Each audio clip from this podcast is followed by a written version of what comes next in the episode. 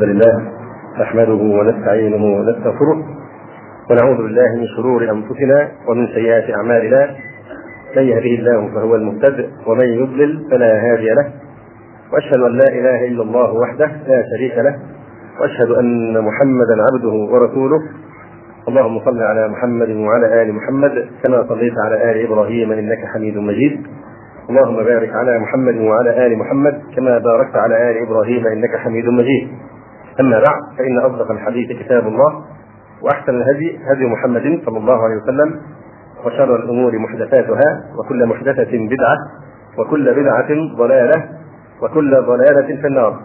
ثم أما بعد فقد سبق أن تكلمنا على بعض خصائص عالي الهمة. واليوم إن شاء الله تعالى نستكمل ذكر بعض هذه الخصائص وأهمها أن عالي الهمة شريف النفس يعرف قدر نفسه.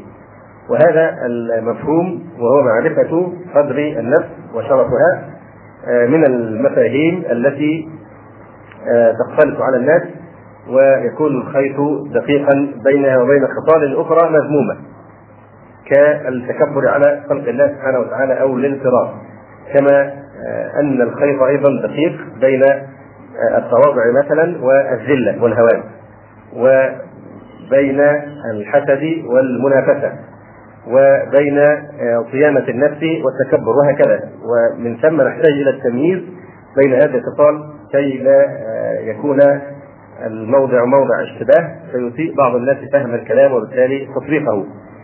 أما شرف النفس فقد أثر عن العرب أخبار كثيرة فيها إعظامهم شرف النفس.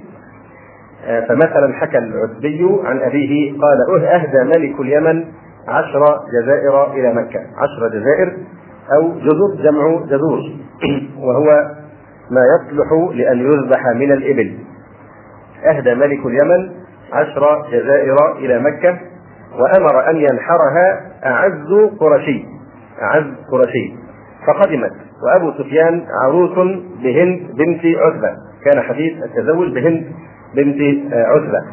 وبالتالي لم يكن يخرج من بيته. فقالت له يعني زوجته يا أيها الرجل لا يشغلنك النساء عن هذه المكرمة التي لعلها أن تفوتك. يعني أن تبقى في البيت مع عرسك. هذا قد يشغلك عن ليل هذه المكرمة لأن ملك اليمن اشترط ألا ينحرها إلا أعز رجل في قريش. فهند بنت عتبة كانت من النساء العاليات الهمة جدا من فضليات النساء. فقالت له أيها الرجل لا يشغلنك النساء عن هذه المكرمة التي لعلها أن تفوتك.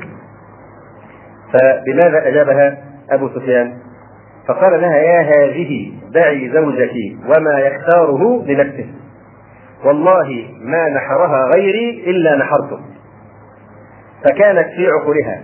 كل قريش كانت تعرف جيدا من هو اعز رجل فيها فبقيت الجزر أو الجزائر في عقولها والعقل جمع العقال وهو الحبل الذي يعقل به البعير. فكانت في عقولها حتى خرج أبو سفيان في اليوم السابع فنحرها. من شرف النفس وعلو الهمة ما قالته هند بنت عتبة زوجة أبي سفيان وأم معاوية رضي الله تعالى عنهم أجمعين حين أتاها نعي يزيد ابن أبي سفيان. وقال لها بعض المعزين أنا لنرجو أن يكون في معاوية خلف من يزيد. يعني كأنهم يواتونها ويعزونها. أنا لنرجو أن يكون في معاوية خلف من يزيد. فقالت أو مثل معاوية يكون خلفا من أحد؟ يعني معاوية يكون بديلا؟ أو مثل معاوية يكون خلفا من أحد؟ والله لو جمعت العرب من اقطارها ثم رمي به فيها لخرج من أي اعراضها شاء وقيل لها أيضا ومعاوية وليد بين يديها. إن عاش معاوية ساد قومه. فقالت تكلت إن لم يسد إلا قومه. فبلا شك هذه هذا يعني هذه التعبيرات لها معاني عظيمة جدا ومعاني بعيدة المرمى. لأن معنى ذلك أنها رغم أنه وليد ورغم أنه يعني بضعة لحم. لا يظهر عليه أي أمر مما يعني يقطع بأن هذا سيكون إنسان له انسانا له شأن. ولكن هذا معناه أنها تنوي أن تربي هذا الولد وتنوي أن توجهه حتى إنها لتأنف من أن يسود قومه فقط. لما غضبت عليهم حينما قالوا لها إن إن عاش معاوية ساد قومه. فقالت سكلته يعني يموت. أفضل أن يموت إن لم يسد إلا قومه.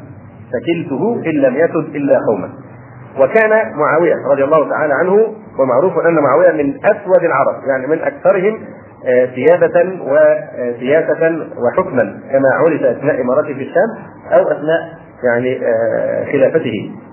يقول معاوية رضي الله عنه إني لآنف من أن يكون في الأرض جهل لا يسعه حلمي وذنب لا يسعه عفوي وحاجة لا يسعها جودي. وقال الأحوط في الفخر ما من مصيبة ما من مصيبة نكبة أرمى بها إلا تشرفني وترفع شاني وإذا سألت عن الكرام وجدتني كالشمس لا تخفى بكل مكان. حتى إن صاحب العقد العقد الفريد ذلك الكتاب السيء زعم أنه أفخر بيت قالته العرب. زعموا أن هذا هذين البيتين أفخر ما قالته العرب في الفخر. ما من مصيبة نكبة أرمى بها إلا تشرفني وترفع شاني. وإذا سألت عن الكرام وجدتني كالشمس لا تخفى بكل مكان. هل يعرف أحد ما هو أفخر بيت قالته العرب؟ تصحيحا لكلام صاحب الآية الفريد؟ لا. ده أصدق كلمة قالها جاء نعم. أصدق أو أفخر بيت آه، قاله العرب هو قول حسان بن ثابت رضي الله تعالى عنه وبيوم بدر إذ يرد وجوههم جبريل تحت لوائنا ومحمد. هل يستطيع أحد أن يفخر بأكثر من هذا؟ يستحيل أن الإنسان يفخر آه، بما فخر به حسان بن ثابت والأنصار رضي الله تعالى عنه. فالصحيح أن هذا هو أفخر بيت قالته العرب على الإطلاق. آه، ولا يجوز أن يزاحمه غيره. يقول حسان وبيوم بدر إذ يرد وجوههم جبريل تحت لوائنا ومحمد عليه الصلاة والسلام. ومن أشرف الناس همة عقيل ابن علقة المري. كان أعرابيا يسكن البادية وكان يظهر إليه الخلفاء. كان الخلفاء يرجون مطهرته ومع أنه كان رجلا أعرابيا في البادية. وخطب إليه عبد الملك ابن مروان ابن مروان ابنته لأحد أولاده. فقال له جنبني هجناء ولدك. جنبني هجناء ولدك. الهجناء يعني من أمهم غير عربية. فقال له ان ان انك إن أولادك يتزوجون آه، يعني نساء غير عربيات. فمع أنه هو الخليفة وأمير المؤمنين لكن كان يأنف من أن يزوجه ويقول له جنبني هجناء ولدك. يعني الذين أمهم غير عربية. وعالي الهمة يعرف قدر نفسه في غير كبر ولا عجب ولا غرور. وكما أشرنا من منذ البداية هناك خيط رفيع بين صيانة النفس وبين شرف النفس وبين معرفة قدرها وبين الاغترار والتكبر على خلق الله تبارك وتعالى. فإذا عرف المرء قدر نفسه صانها عن الرذائل وحفظها من أن تهان ونزهها عن دنايا الأمور وتفاتتها في السر والعلن وجنبها مواطن الذل بأن يحملها ما لا تطيق لأن معرفة قدر النفس ليس فقط في جانب النفس الشريفة العالية الهمة التي تستطيع أن تفعل أشياء عظيمة. لكن يمكن إنسان يعرف قدر نفسه بأنه لا يضعها في مواضع تذل فيها. بمعنى أنه يكلف نفسه ما لا يطيق فيذل ويهان. أي نعم. وجنبها مواطن الذل بأن يحملها ما لا تطيق أو يضعها فيما لا يليق بقدرها. فتبقى نفسه في حسن حصين وعز منيع لا تعطي الدنية ولا ترضى بالنقص ولا تقنع بالدون. ألم تر إلى شرف نفسي الكريم ابن الكريم ابن الكريم ابن الكريم نبي الله يوسف ابن نبي الله يعقوب ابن نبي الله إسحاق ابن خليل الرحمن إبراهيم عليهم جميعا وعلى نبينا الصلاة والسلام. شرف يوسف عليه السلام حينما دعا ربه عز وجل فقال رب السجن أحب إلي مما يدعونني إليه. رب السجن أحب إلي مما يدعونني لما يعني أتاه رسول الملك بأن يطلق ويخرج من السجن ابى أن يخرج حتى تظهر براءته. قال رب السجن أحب إلي مما يدعونني إليه. فهذا من شرف النفس. حينما دعاه رسول الملك الملك للخروج قال ارجع إلى ربك فاسأله ما بال النسوة اللاتي قطعن أيديهن. إن ربي بكيدهن عليم. ولا عجب فإن من يصبر فيما له ألا يصبر فيه وهو الخروج من السجن مع توفر الدواعي على الخروج منه فأولى به أن يصبر فيما يجب عليه أن يصبر فيه من الهم ببرأة العزيز لأن صبره على الخروج من السجن ليس بواجب عليه بالعكس الإنسان بعدما لبث في السجن بضع سنين لا شك أنه يعني الأقرب إلى رغبة النفس وهواها أن ينطلق الإنسان من هذا الحبس مع توفر الدواعي على الخروج منه. ومع ذلك صبر يوسف عليه السلام على هذا الشيء الذي لم يجب عليه أن يصبر فيه بدليل قول النبي صلى الله عليه وسلم لو كنت مكان يوسف يوسف لاجبت الداعي. وطبعا هذا يحمل منه على هضم النفس والتواضع منه صلى الله عليه وسلم. يقول فاولى به أن يصبر فيما يجب عليه أن يصبر فيه من الهم بامرأة العزيز. ومن يعني مما من نماذج وأمثلة شرف النفس ومعرفة الإنسان قدر نفسه. قيل لرجل لي حويجة. قال له رجل لي حويجة تصغير حاجة. يعني لي عندك حويجة لي حويجة. فقال له اطلبوا لها رجيلا. ما دامت حويجة اطلب لها رجيلا صغيرا حقيرا. يعني معناه فاذا هذا يعد من سوء الأدب. كما يحصل من كثير جدا من الناس حينما يسأل الشيوخ أو العلماء يقول له عندي سؤال صغير. فهذا ليس من الأدب. إن كان صغيرا اطلب له رجلا صغيرا على حجم هذا السؤال. فهذا الرجل قيل لما قيل له لي حويجة؟ قال له قال لهم أطلبوا لها رجيلا. وقيل لآخر جئناك في حاجة لا ترزقك لا ترزقك يقال رزأه ماله إذا أصاب منه شيئا فنقصه منه. فيقولون له جئناك في حاجة لا ترزقك لن تكلفك شيئا. قال هل لا طلبتم لها تفاسف الناس؟ هل لا طلبتم لها تفاسف الناس؟ وقيل لبعض العلماء لي سؤال صغير فقال اطلب له رجلا صغيرا. ومن علو الهمة وشرف النفس ما روي عن قطب السخاء عبد الله بن جعفر بن أبي طالب فقد سألته امرأة فأعطاها مالا عظيما. فقيل له إنها لا تعرفك وكان يرضيها اليسير. فقال إن كان يرضيها اليسير فأنا لا أرضى إلا بالكثير وإن كانت لا تعرفني فأنا أعرف نفسي. فهي أيضا من مظاهر معرفة قدر النفس في الخير. وسأله سائل بين يهم بركوب ناقته فنزل له عنها وعما فوقها وكان عليها أربعة آلاف درهم وسيف من سيوف علي بن أبي طالب رضي الله عنه. وعن سعيد بن عبد العزيز أن الحسن بن علي بن أبي طالب رضي الله عنهما سمع رجلا إلى جنبه يعني في الصلاة أو في السجود سمع رجلا إلى جنبه يسأل الله أن يرزقه عشرة آلاف درهم فانصرف فبعث بها إليه. وعن أبي سعيد عن شيخ له قال رأيت ابن المبارك يعض يد خادم له. رأى الإمام الجليل آه الإمام العظيم عبد الله عبد الله بن المبارك آه رحمه الله تعالى وهو يعض بيعاقب الخادم بأن يعض يده. فقلت له تعض يد خادمك؟ فقال الإمام المبارك كم آمره ألا يعد الدراهم على السؤال؟ أقول له احث لهم حثوا يعني كان يعاقبه لأنه يأمر دائما أن من لا يعد الدراهم التي يعطيها للسؤال الذين يسألون الصدقة وإنما يقول له احثوا لهم بكلتا يديك حتوى وأعطهم يعني عطاء جزيلا. فكان يعاقبه بأن يعض يده بسبب ما فعل.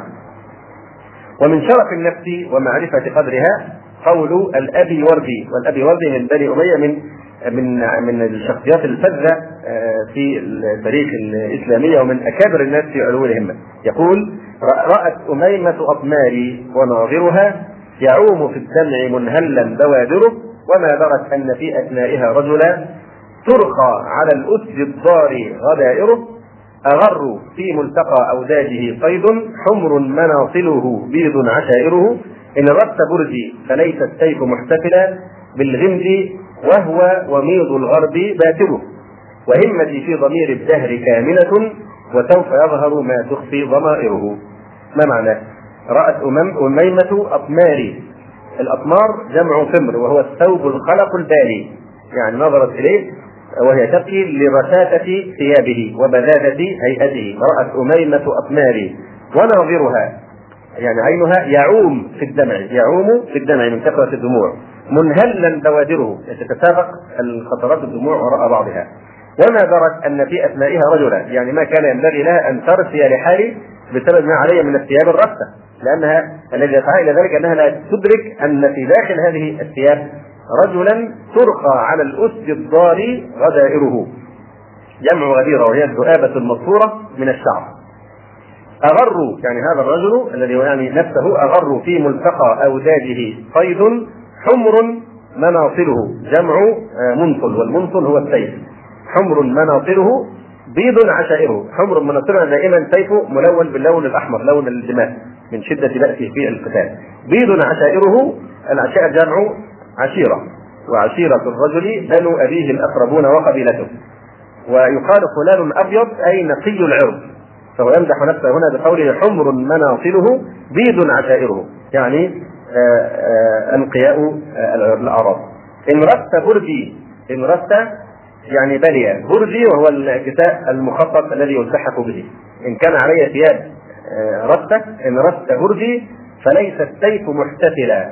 يعني السيف لا يهتم ولا يأبه بالإيه؟ بالغم. نقول أن سيفا حادا باترا قاطعا صارما لكنه موجود في غلاف جراب أو غمد بالي من الجلد القديم أو المقطع أو الممزق هل, هذا يضر السيف؟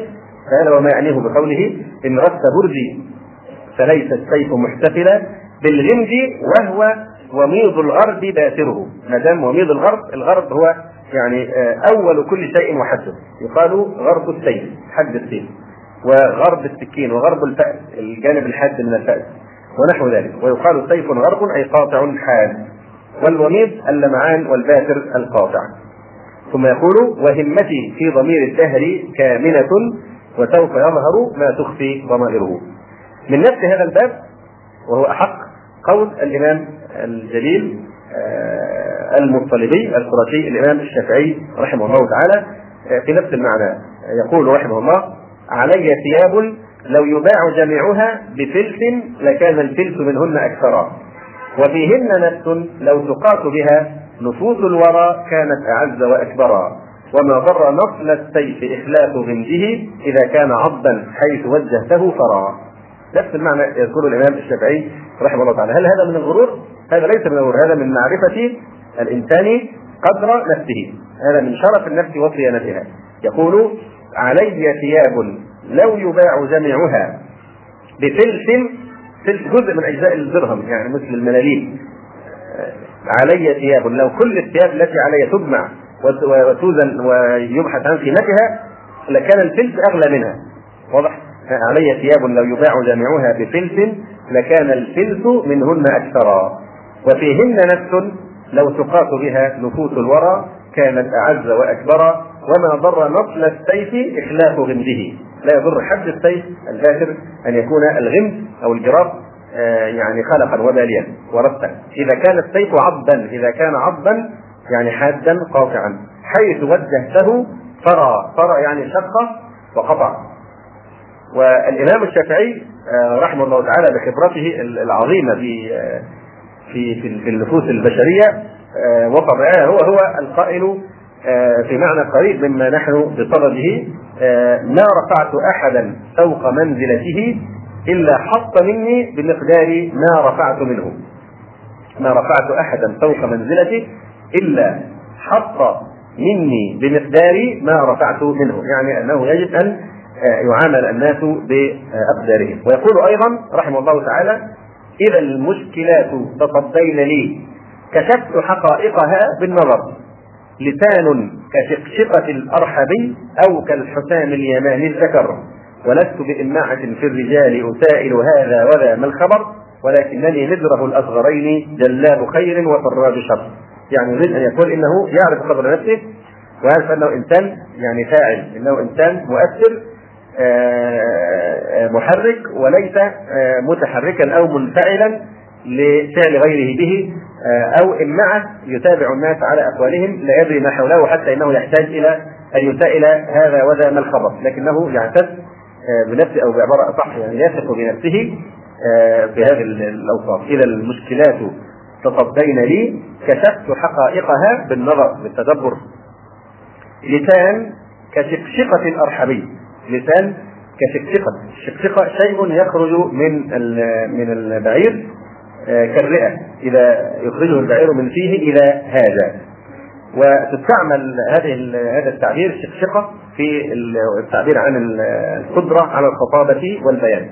فيصف لسانه بأنه كشقشقة الأرحبي. الأرحبي نسبة إلى قبيلة أرحب وهي بطن من همدان وإليها تنسب الإبل الأرحبيات لسان كشقشقة الأرحبي أو كالحسام اليماني الذكر ولست بإمعة في الرجال. إمعة أو الإمع هو الرجل الذي يتابع كل أحد على رأيه. يعني لا يثبت هو على شيء لكنه يتجول آه، ويعني يتردد بين آراء الرجال. ولست بإمعة في الرجال أسائل هذا وذا ما الخبر ولكنني مدره الأصغرين. المدرة هو السير الشريف والمقدم عند الخصومة والقتال. والأصغرين المقصود بهما القلب واللسان. ولكنني مدره الأصغرين جلاب خير وفراج شر. يعني يجلب الخير للناس كثيرا وكذا يدفع عنهم الشرور بمساعدتهم. ويقول الحريري وفضيلة الدينار يظهر سرها. إذا أراد الإنسان أن يمتحن الدينار الذهب كيف من الجرام المزيف؟ فيعرف ذلك بالحك يلمسه بأصابعه كي يختبر قوة نفسه. فإن كان مزيفا فإنها تزول وإن كان جيدا فإنه يعني يثبت فيقول الحريري وفضيلة الدينار يظهر سرها من حكه لا من ملاحة نقشه. من حكه وليس من ملاحة النقش والرسوم التي عليه. ومن الغباوة أن تعظم جاهلا لثقال ملبسه ورونق رقشه يعني نقشه. أو أن تهين مهذبا في نفسه لدروس بزته أي ملابسه ورثة فرشه. كره بعض العلماء أن يتحول عن بلده آه، مع إيثاره الخمول والانقباض عن الناس. خشية أن يعامله من لا يعرف قدره بما لا يليق به. يعني خوف بعض العلماء من أن يعاملوا بما لا يليق بهم أو أن يهانوا أو يذلوا. فمع آه، حرص بعض هؤلاء العلماء على على الخمول وعدم الاختلاط الكثير بالناس لكنهم مع ذلك أبوا أن يتحولوا عن الأماكن التي يعرفون فيها لأنهم ربما إذا تحولوا إلى غيرها يعاملون بما فيه مذلة. فهذا أيضا من معرفة قدر النفس وصيانتها عما لا يليق آه، بها. مثال أو أوضح مثال على ذلك الإمام الجليل سفيان الثوري رحمه الله تعالى. فالإمام سفيان الثوري هو من هو آه، ومع ذلك كان شديد التواضع. لكن في غير ذل ولا استصغار و يعني آه، من كلامه رحمه الله تعالى قال أحب أن أكون في موضع لا أعرف ولا استذل أحب أن أكون في موضع لا أعرف. يعني حتى لا يعظمه الناس. لكن في نفس الوقت أهم شيء الا يستذل لأنه إذا كان غير معروف في من آه، هو بينهم ومن يعيش حولهم آه، ويعيشون حوله فربما آه، تعرض له بعض الغوغاء أو الرعاع بتصرفات فيها اهانه تمسه أو تذله. فلذلك خوفا من ذلك. يقول رحمه الله أحب أن أكون في موضع لا أعرف ولا أستذل. وقال ابن مهدي سمعت سفيان الثوري يقول وددت أني أخذت نعلي هذه ثم جلست حيث شئت. لا يعرفني أحد. ثم رفع رأسه ثم قال بعد الا استغل اشترط على نفسه قال بعد الا استغل أي نعم. ولشدة حذره من الذلة كان يسكن بين معارفه من الناس الذين يعرفون قدره. قال رحمه الله لولا أن استذل لسكنت بين قوم لا يعرفونني.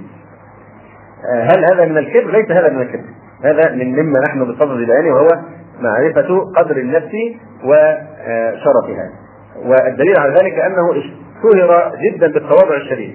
مع هذا المعنى الذي ذكرناه كان الإمام سفيان الثوري شديد التواضع.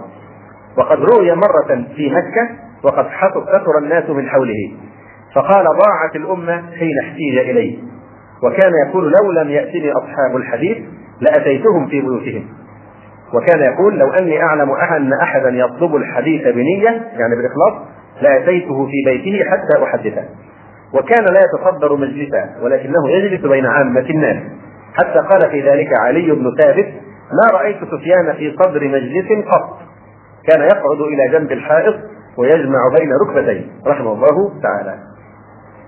وطبعا لا يرد على هذا المعنى الذي ذكره الإمام الجليل سفيان الثوري آه، لولا أن استذل لسكنت بين قوم لا يعرفونني آه، مثل ما حكاه الحسن آه، قال كنت مع ابن المبارك يوما فأتينا على سقاية والناس يشربون منها. فدنا منها ليشرب ولم يعرفه الناس فزحموه ودفعوه. فلما خرج قال لي ما العيش إلا هكذا. ما العيش إلا هكذا يعني حيث لم نعرف ولم نوقر. آه هل هذا يتعارض مع كلام سفيان؟ كلا لا يتعارض لأن غاية ما في خبر الإمام ابن المبارك رحمه الله تعالى أنه لم يعرف. فعومل كسواد الناس لا أنه ذل لأن الذي خشي منه الإمام سفيان الثوري هو أن يستذل أو أن يهان. أما هذا فقد عمل آه، سواسية مع الناس الذين كانوا حوله. نفس هذا المعنى هو هو ما حرص عليه أويس القرني آه، رحمه الله تعالى حين قال له عمر رضي الله عنه أين تريد؟ قال الكوفة. قال ألا أكتب لك إلى عاملها؟ أوصي عليك عامل الكوفة. فقال أكون في غبراء الناس أحب إلي وهذا رواه مسلم. والغبراء هم الضعفاء والصعاليك والأخلاق الذين لا يؤبه لهم. من أمثلة معرفة قدر النفس وشرفها وصيانتها أنه لما قدم المدينة الخليفة المهدي أقبل الناس عليه مسلمين. فلما أخذوا مجالسهم احتلت كل الأماكن القريبة من الخليفة. فلما آه، أخذت كل المجالس جاء مالك فقالوا تهامس بعض الحاضرين وقالوا اليوم يجلس مالك آخر الناس. أن مالك مكان الإمام مالك. كل الأماكن أخذت بقرب الخليفة. فقالوا اليوم يجلس مالك آخر الناس. فلما دنا الإمام مالك ونظر ازدحام الناس وقف وقال يا أمير المؤمنين أين يجلس شيخك مالك؟ فناداه المهدي عندي يا أبا عبد الله. فتخطى الناس حتى وصل إليه فرفع المهدي ركبته اليمنى ليوسع المكان وأجلسه بجنبه. فانظر إلى تصرفه لأن هذا يعني كرمز للدين وللشريعة وللحديث وللفقه وللعلم الشريف ينبغي أن يصون آه، نفسه. وبهذه العزة أجاب العالم الضرير المحدث أبو معاوية محمد بن آه، حازم هارون الرشيد. آه، لأن محمد بن حازم أراد أن يتوضأ فأتى هارون الرشيد وصب عليه الماء ووضأه دون أن يعرف أنه الخليفة. فأخبره بعد ما فرغ من الوضوء. لما صب الماء على يديه وأعلمه بذلك بعد بعد أن فرغ فقال له إنني أنا يعني هارون الرشيد فقال له إنما أكرمت العلم يا أمير المؤمنين. إنما أكرمت العلم يا أمير المؤمنين. آه، من هذه المواقف أيضا التي تلم عن معرفة العلماء آه، والفاضل بشرف نفسهم آه، أنه لما عزل لما عزل الإمام ابن دقيق العيد رحمه الله تعالى نفسه عن القضاء في بعض المرات وما أكثر ما عزل نفسه غضبا على آه، بعض الأشياء. طلب ليولى طلب في إحدى المرات ليولى من جديد ويلي القضاء يعني صالحوه. وقام السلطان الملك المنصور لاجين قام له واقفا لما أقبل لما رأى الإمام ملكا من بعيد آه، قادما وقف له تعظيما لاخذ الإمام ابن دقيق العيد رحمه الله تعالى. فوقف له الملك لما أقبل فصار يمشي قليلا قليلا. والناس يقولون له السلطان واقف يعني أسرع وأجري السلطان واقف لك. فكان يرد عليه يقول أديني بمشي لأن كان مصريا يتكلم عن المصري كانوا يقولون السلطان واقف يعني مد أسرع. فيقول لهم أديني بمشي وجلس معه يعني وظل يمشي حتى وصل بتأودة وعلى مهل حتى وصل إلى السلطان. والسلطان طبعا معد مكان أسفل منه كي يجلس إليه. فقعد إلى البوخ وجلس بجواره. فأخذ السلطان يده وقبلها فقال له ابن دقيق العيد تنتفع بهذا. وقال ابن حزم رحمه الله تعالى ومن أعظم ما يحكى من المكارم التي لم نسمع لها أختا أن أبا غالب تمام بن غالب السياني المتوفى سنة 36 و400 ألف كتابا في اللغة وهو كتاب تلقيح العين. توجه إليه أبو الجيش مجاهد العامري صاحب الجزائر ودانية أمير. آه، وجه له ألف دينار أندلسية ومركوبا وأكسية. آه، هذه الهدية في مقابل ماذا؟ في مقابل أن يزيد في ترجمة الكتاب يعني في اسم الكتاب العنوان هو الكتاب مثلا توضيح العين ألفه آه، مما ألفه مما ألفه أبو غالب لأبي الجيش مجاهد. فقط يريد أن ينال شرف أنه كأنه هو الذي طلب من هذا العالم أن يؤلف كتاب فيثبت اسمه على غلاف الكتاب. لأنه كان هو الذي طلب من هذا العالم أن يؤلف كتاب فيثبت اسمه على غلاف الكتاب. مما ألفه أبو غالب لأبي الجيش مجاهد. فرد الدنانير وغيرها وقال كتاب ألفته لينتفع به الناس وأخلد فيه همتي أجعل في صدره اسم غيري وأصرف الفقر له. والله لو بذل لي الدنيا على ذلك ما فعلت ولا استجزت الكذب. لأنه ليس هذا صدقا. لأنني لم أجمعه له خاصة بل لكل طالب. يقول ابن حزم فاعجب لهمة هذا الرئيس وعلوها واعجب لنفس هذا العالم ونزهتها. وعن أبي سعيد بكر بن منير قال بعث الأمير خالد بن أحمد الزهلي والي بخارى إلى الإمام آه، البخاري رحمه الله تعالى. أن احمل إلي كتاب الجامع احمل إلي الجامع الصحيح. والتاريخ وغيرهما لأسمع منك. فقال له أو قال الإمام البخاري لرسوله أنا لا أذل العلم ولا احمله إلى أبواب السلاطين. فإن كانت لك إلى شيء منه حاجة فاحضرني في مسجدي أو في داري وإن لم يعجبك هذا فأنت سلطان. فامنعني من الجلوس ليكون لي عذر عند الله يوم القيامة. لأني لا أكتم العلم لقول النبي صلى الله عليه وسلم من سئل عن علم فكتمه الجم بلجام من نار. قال فكان سبب الوحشة بينهما هذا. وقال أبو بكر بن أبي عمرو كان سبب مفارقة أبي عبد الله البخاري البلد أن خالد بن أحمد خليفة بن طاهر سأله أن يحضر منزله فيقرأ التاريخ والجامع على أولاده فامتنع من ذلك وقال لا يسعني أن أخص بالسماع قوما دون قوم آخرين. فاستعان خالد بحريث بن أبي الورقاء وغيره من أهل بخارى حتى تكلموا في مذهبه. فنفاه عن البلد وقال فدعا الإمام البخاري آه، رحمه الله تعالى عليهم إلى آخره. وجاء في ترجمة الخطيب البغدادي رحمه الله تعالى أنه دخل عليه بعض العلوية وفي كمه دنانير كمه الكم الذي نسميه نحن خطأ الجيد الجيد. آه، فقال للخطيب فلان يسلم عليك يعني هذا العلوي فلان يسلم عليك ويقول لك اصرف هذا هذه الدنانير في بعض مهماتك. فقال الخطيب لا حاجة لي فيه. وقصب وجهه.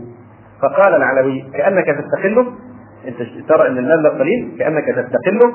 ونقض كمه على سجادة الخطيب أخرج المال وفرش على السجادة وطرح الدنانير عليها. فقال هذه 300 دينار. يعني مبلغ كبير. هذه 300 دينار. فقام الخطيب محمرا وجهه وجهه وأخذ السجادة وصب الدنانير على الأرض وخرج من المسجد. قال أحد تلامذة الخطيب ما أنت عز خروج الخطيب وذل ذلك العلوي وهو قاعد على الأرض يلتقط الدنانير من شقوق الحصير ويجمعها. وفي عزة العالم وشرف نفسه قال القاضي أبو الحسن علي بن عبد العزيز الجرجاني آه، رحمه الله تعالى يقولون لي فيك انقباض وإنما رأوا رجلا عن موقف الذل أحجما. أرى الناس من داناه موهان عندهم ومن أكرمته عزة النفس أكرما. ولم أقض حق العلم إن كان كلما بدا طمع صيرته لي سلما. وما زلت منحازا بعرضي جانبا من الذل أعتز الصيانة مغنما. وما كل برق لاح لي يستفزني ولا كل من في الأرض أرضاه منعما. إذا قيل هذا منهل قلت قد أرى ولكن نفس الحر تحتمل الظما. ولم أبتذل في خدمة العلم مهجتي لأخدم من لاقيت لكن لأخدما أأسقى به غرسا وأجنيه ذلة. إذا فاتباع الجهل قد كان أحزما. ولو أن أهل العلم صانوه صانهم ولو عظموه في النفوس لعظما. ولكن أذلوه فهان ودنسوا محياه بالأطماع حتى تجهما. وقال الذهبي في ترجمته للإمام علي بن أبي الطيب إنه حمل إلى السلطان محمد بن تبتكين ليسمع وعظه. فلما دخل جلس بلا إذن وأخذ في رواية حديث بلا أمر فتنمر له السلطان. كيف لم يقيم الرسوم والمناظر والبروتوكول أو التقاليد التي تتبع عند الدخول على السلطان؟ كيف جلس مباشرة وأخذ يعد له الأحاديث و يعني فتنمر له السلطان وأمر غلاما فلكمه لكمة أطرشته. أطرشت أذنه فعرفه بعض الحاضرين منزلته في الدين والعلم. قال له أتدري من هذا الذي فعلت به كذا؟ هذا الإمام الجليل آه، علي بن أبي الطيب. فاعتذر الملك إليه وأمر له بمال فامتنع. فقال يا شيخ إن للملك صولة وهو محتاج إلى السياسة. رأيت أنك تعديت الواجب فاجعلني في حل. يريد أن يستسمحه. فقال الله بيننا بالمرصاد. الله بيننا بالمرصاد. وإنما أحضرتني للوعظ وسماع أحاديث رسول الله صلى الله عليه وسلم وللخشوع لا لإقامة قوانين الرياسة. فخجل الملك واعتنقه وقال إبراهيم بن إسحاق الحربي كان عطاء بن أبي رباح عبدا أسود لامرأة من أهل مكة. وكان أنفه كأنه باقي الله نوع من النباتات أو البخور. قال وجاء سليمان بن عبد الملك أمير المؤمنين إلى عطاء. هو وابنه يعني الأمير المؤمنين الخليفه وابنه أتى يستفتيان عطاء رحمه الله. فجلسوا إليه وهو يصلي. فلما صلى انفتل اليهم فما زالوا يسألونه عن مناسك الحج وقد حول قفاه إليهم. كان يجيب الخليفة وابنه وقد حول قفاه إليهم. ثم قال لسليمان ثم قال سليمان الخليفة لابنيه قوما فقام. فقال يا يا ابني لا تنيا في طلب العلم لا تكسلا ولا تقصر في طلب العلم فإني لا انسى ذلنا بين يدي هذا العبد الأسود. ومن لطائف شرف النفس والمبالغة في تنزيهها عن الدنية أن الشيخ عز الدين كان إذا قرأ القارئ عليه من كتاب وانتهى إلى آخر باب من أبوابه لا يقف عليه بل يامره أن يقرأ من الباب الذي بعده. ولو سطرا ويقول ما أشتهي أن أكون ممن يقف على الأبواب. يعني حتى كلمة باب مثلا الظهور شطر الايمان إذا القارئ انتهى إلى كلمة باب فالإمام عز الدين من شدة الأنفة أن يقف عند كلمة الباب لأنها تذكره بالوقوف على الأبواب لأجل سؤال الناس أو للتذلل. فكان يكره ذلك ويجعل القارئ لا يقف على كلمة باب بل يقرأ مما من الباب الجديد. ولو سطرا واحدا. أي نعم. ويقول ما أشتهي أن أن أكون ممن يقف على الأبواب. وهذا آخر من العلماء. يشمخ على الفقر والسؤال. حتى ولو كان فيه نيل علياء.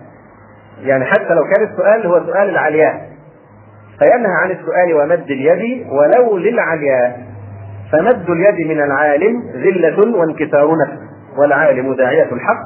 فكسر نفسه بالسؤال إضعاف للحق الذي يدعو إليه. فيقول ذلك الفقير الشامخ الأغي لا تمدن للعلياء منك يدا حتى تقول لك العلياء هات يدك. يعني العلياء هي التي تطلب منك أن تمد يدك لكن لا تمد أنت يدك إليها. يقول لا تمدن للعلياء منك يدا حتى تقول لك العلياء هات يدك. هي التي تسألك لا تسألها أنت. وقيل أنفذ الخليفة بمئة دينار إلى عالم. وقال لغلامه إن قبل ذلك فأنت حر. إن قبل ذلك المئة دينار فأنت حر. فحمل إليه حملها إليه فلم يقبل العالم. فقال له الغلام العبد قال له اقبل ففيه عتقي. اقبل ففيه في قبولك عتقي. فقال إن كان فيه عتقك ففيه رزقي. إن كان فيه عتقك ففيه رزقي. وكان الشيخ سعيد الحلبي رحمه الله تعالى عالم الشام في عصره. كان في برثه مادا رجليه. فدخل عليه جبار الشام إبراهيم باشا ابن محمد علي محمد علي صاحب مصر. فلم يتحرك له ولم يقبض رجليه ولم يبدل قعدته. فتألم الباشا ولكنه كتم ألمه. فلما خرج بعث إليه بصرة فيها ألف ليرة ذهبية.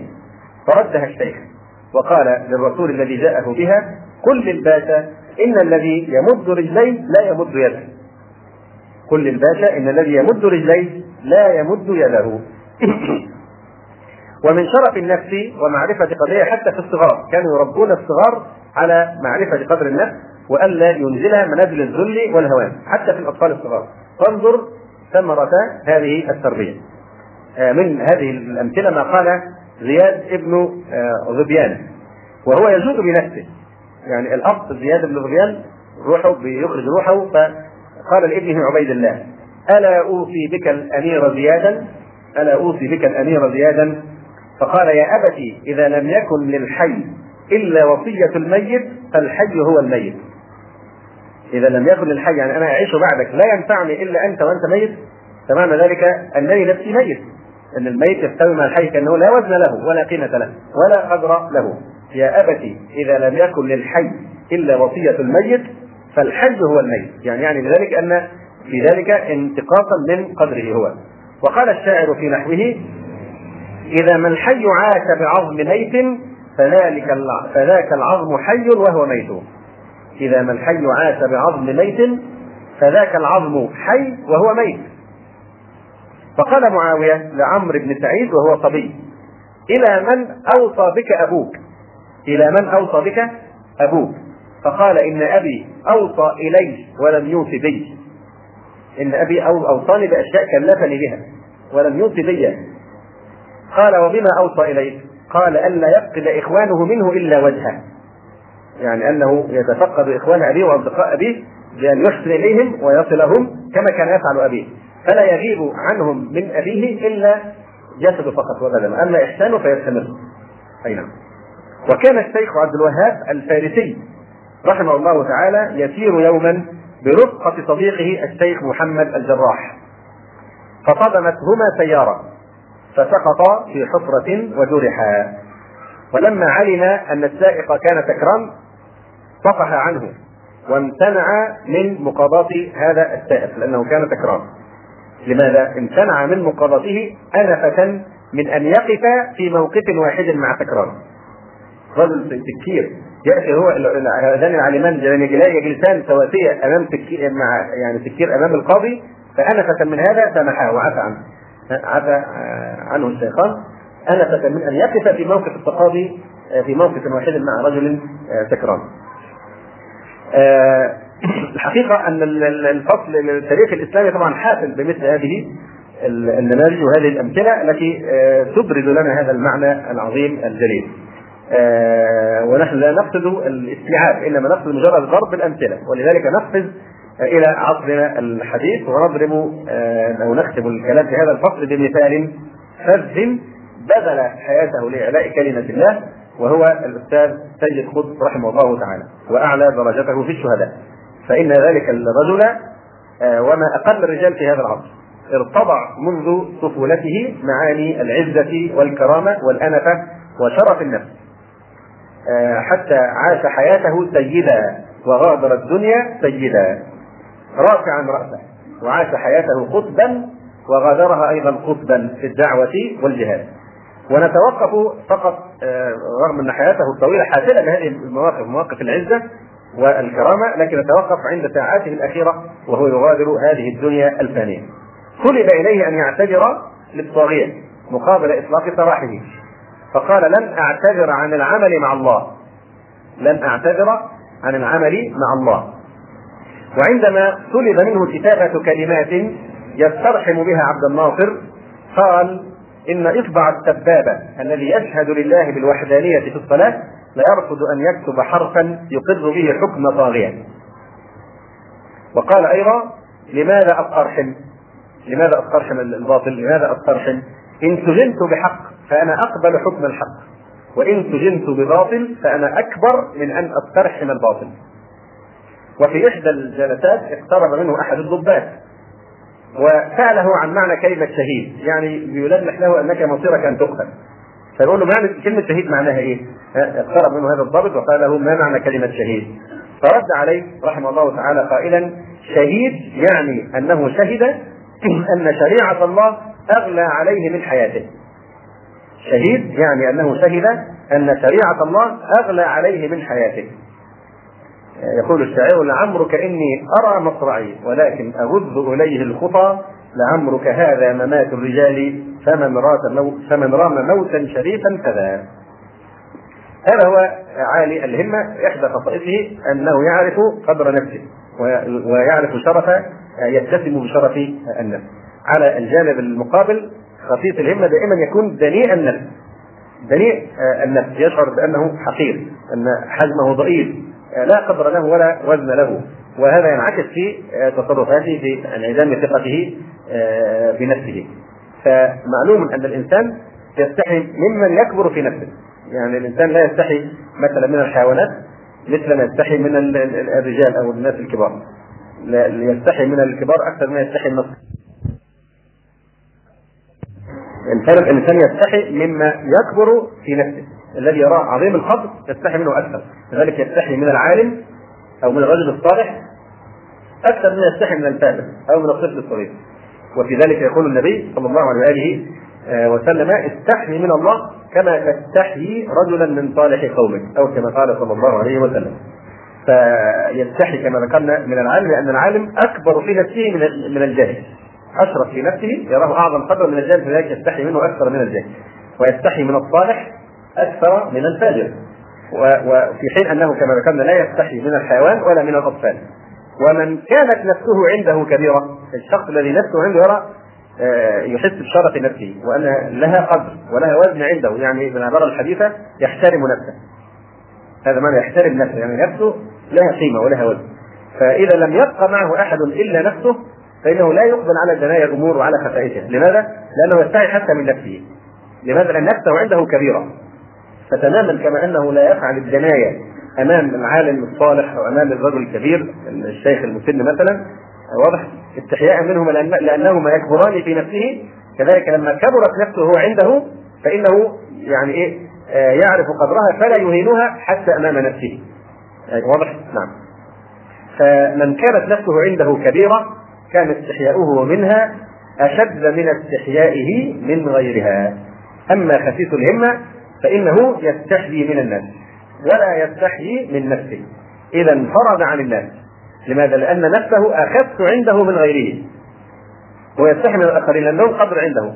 ولا يستحي من نفسه لأن ليس لنفسه قدر آه، عنده.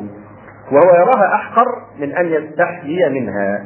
فمن ثم قال بعض السلف من عمل في السر عملا يستحيي منه في العلانية فليس لنفسه عنده قدر. وقيل لبعض العباد من شر الناس؟ قال من لا يبالي أن يراه الناس مسيئا.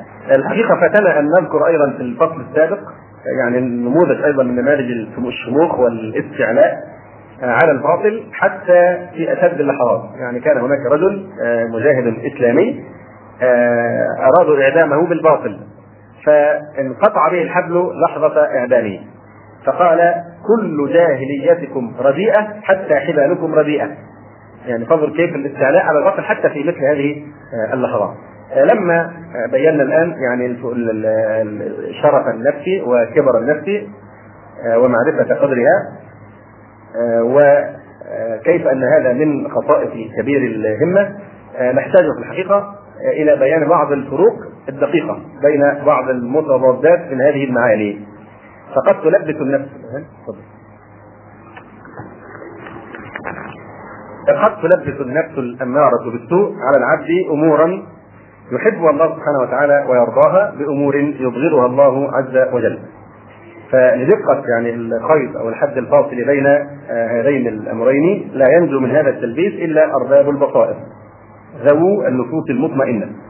وقد عقد الإمام المحقق ابن القيم الجوزية رحمه الله تعالى فصولا نافعة آه، بين فيها هذه الدقائق النفيسة في كتابه الروح. نجتزئ منها بما نحتاجه في آه، هذا المقام. فقد بين رحمه الله تعالى مثلا الفرق بين شرف النفس والتيه التيه. فشرف النفس هو صيانتها عن الدنايا والرذائل والمطامع التي تقطع اعناق الرجال. فيربأ بنفسه عن أن يلقيها في ذلك بخلاف التيه. فإنه خلق متولد بين أمرين إعجابه بنفسه وازدرائه بغيره.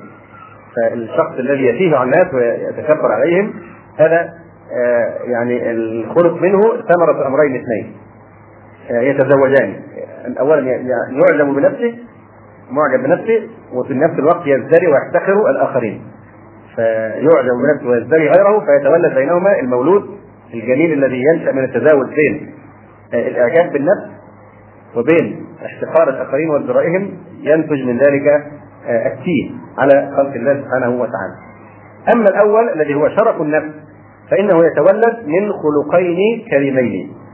الخلق الأول إعزاز النفس وإكرامها أنه يعز نفسه ويكرمها ولا يريد أن يهينها. والثاني تعظيم آه، تعظيم مالكها وسيدها أن يكون عبده دنيا وضيعا خفيفا. تعظيم مالكها وهو ربها الله سبحانه وتعالى عن أن يكون عبده هذا ذليلا وضيعا خفيفا فيتولد من بين هذين الخلقين شرف النفس وصيانتها وأصل هذا كله كله استعداد النفس استعداد النفس وتهيئها وإمداد وليها ومولاها لها فإذا فقد الاستعداد والإمداد فقد الخير كله. ثانيا الفرق بين صيانة النفس والتكبر. يقول ابن القيم رحمه الله تعالى والفرق بين الصيانة والتكبر أن الصائن لنفسه بمنزلة رجل قد لبس ثوبا جديدا نقي البياض ذا ثمن يعني ثوبا نفيسا فهو يدخل به بهذا الثوب الغالي النفيس النقي الأبيض فهو يدخل به على الملوك فمن دونهم. فهو يصونه عن الوسخ والغبار والطبوع وأنواع الآثار إبقاء على بياضه ونقائه. فتراه صاحب تعزز وهروب من المواضع التي يخشى منها عليه التلوث. فلا يسمح بأثر ولا طبع ولا لوث يعلو ثيابه. وإن أصابه شيء من ذلك على غرة بادر إلى قلعه وإزالته ومحو أثره. وهكذا الصائن لقلبه ودينه. تراه يجتنب طبوع الذنوب وآثارها فإن لها في القلب طبوعا وآثارا أعظم من الطبوع الفاحشة في الثوب النقي البياض. ولكن على العيون غشاوة أن تدرك تلك الطبوع فتراه يهرب من مظان التلوث. ويحترس من الخلق ويتباعد من مخالطتهم. مخافة أن يحصل لقلبه ما يحصل للثوب الذي يخالط الذباغين والذباحين والطباخين ونحوهم. بخلاف صاحب العلو المتكبر فإنه وإن شابه هذا في تحرزه وتجنبه فهو يقصد بالتحرز أن يعلو رقابهم ويجعلهم تحت قدمه فهذا لون وذاك لون. أما الكبر فإنه أثر من آثار العجب والبغي من قلب قد امتلأ بالجهل والظلم. ترحلت منه العبودية ونزل عليه المقت. فنظره إلى الناس شذر ومشيه بينهم تبختر ومعاملته لهم معاملة الاستئثار لا معاملة الإيثار. ولا الإنصاف. ذاهبا بنفسه أو ذاهب بنفسه فيها. لا يبدأ من لقيه بالسلام وإن رد عليه رأى أنه قد بالغ عليه في الإنعام. لا ينطلق لهم وجهه ولا يسعهم خلقه ولا يرى لأحد عليه حقا ويرى حقوقه على الناس ولا يرى فضلهم عليه ويرى فضله عليهم. لا يزداد من الله إلا بعدا ومن الناس إلا صغارا أو بغضا. ثم يبين الفرق بين التواضع والمهانة. فيقول التواضع يتولد من بين العلم بالله سبحانه وتعالى ومعرفة أسمائه وصفاته ونعوت جلاله وتعظيمه ومحبته وإجلاله ومن معرفته بنفسه وتفاصيلها وعيوب عملها وآفتها فيتولد من بين ذلك كله خلق هو التواضع وهو انكسار القلب لله وخفض جناح الذل والرحمة لعباده. فلا يرى له على أحد فضلا ولا يرى له عند أحد حقا بل يرى الفضل للناس عليه والحقوق لهم قبله. وهذا خلق إنما يعطيه الله عز وجل من يحبه ويكرمه ويقربه. وأما المهانة فهي الدناءة والخفة وبذل النفس وابتذالها في نيل حظوظها وشهواتها كتواضع السفل في نيل شهواتهم وتواضع المفعول به للفاعل وتواضع طالب كل حظ لمن يرجو نيل حظه منه فهذا كله ضعة ضعة لا تواضع. والله سبحانه وتعالى يحب التواضع ويبغض الضعة والمهانة. وفي الصحيح عنه صلى الله عليه وسلم قال و وأوحى الله إلي أن تواضعوا حتى لا يفخر أحد على أحد ولا يبغي أحد على أحد. نكتفي ليلة هذا القدر أقول قولي هذا واستغفر الله لي ولكم. سبحانك اللهم ربنا وبحمدك أشهد أن لا إله إلا أنت أستغفرك وأتوب إليك. صلى الله وسلم وبارك على عبده ورسوله محمد وعلى آله وصحبه. السلام عليكم ورحمة الله وبركاته.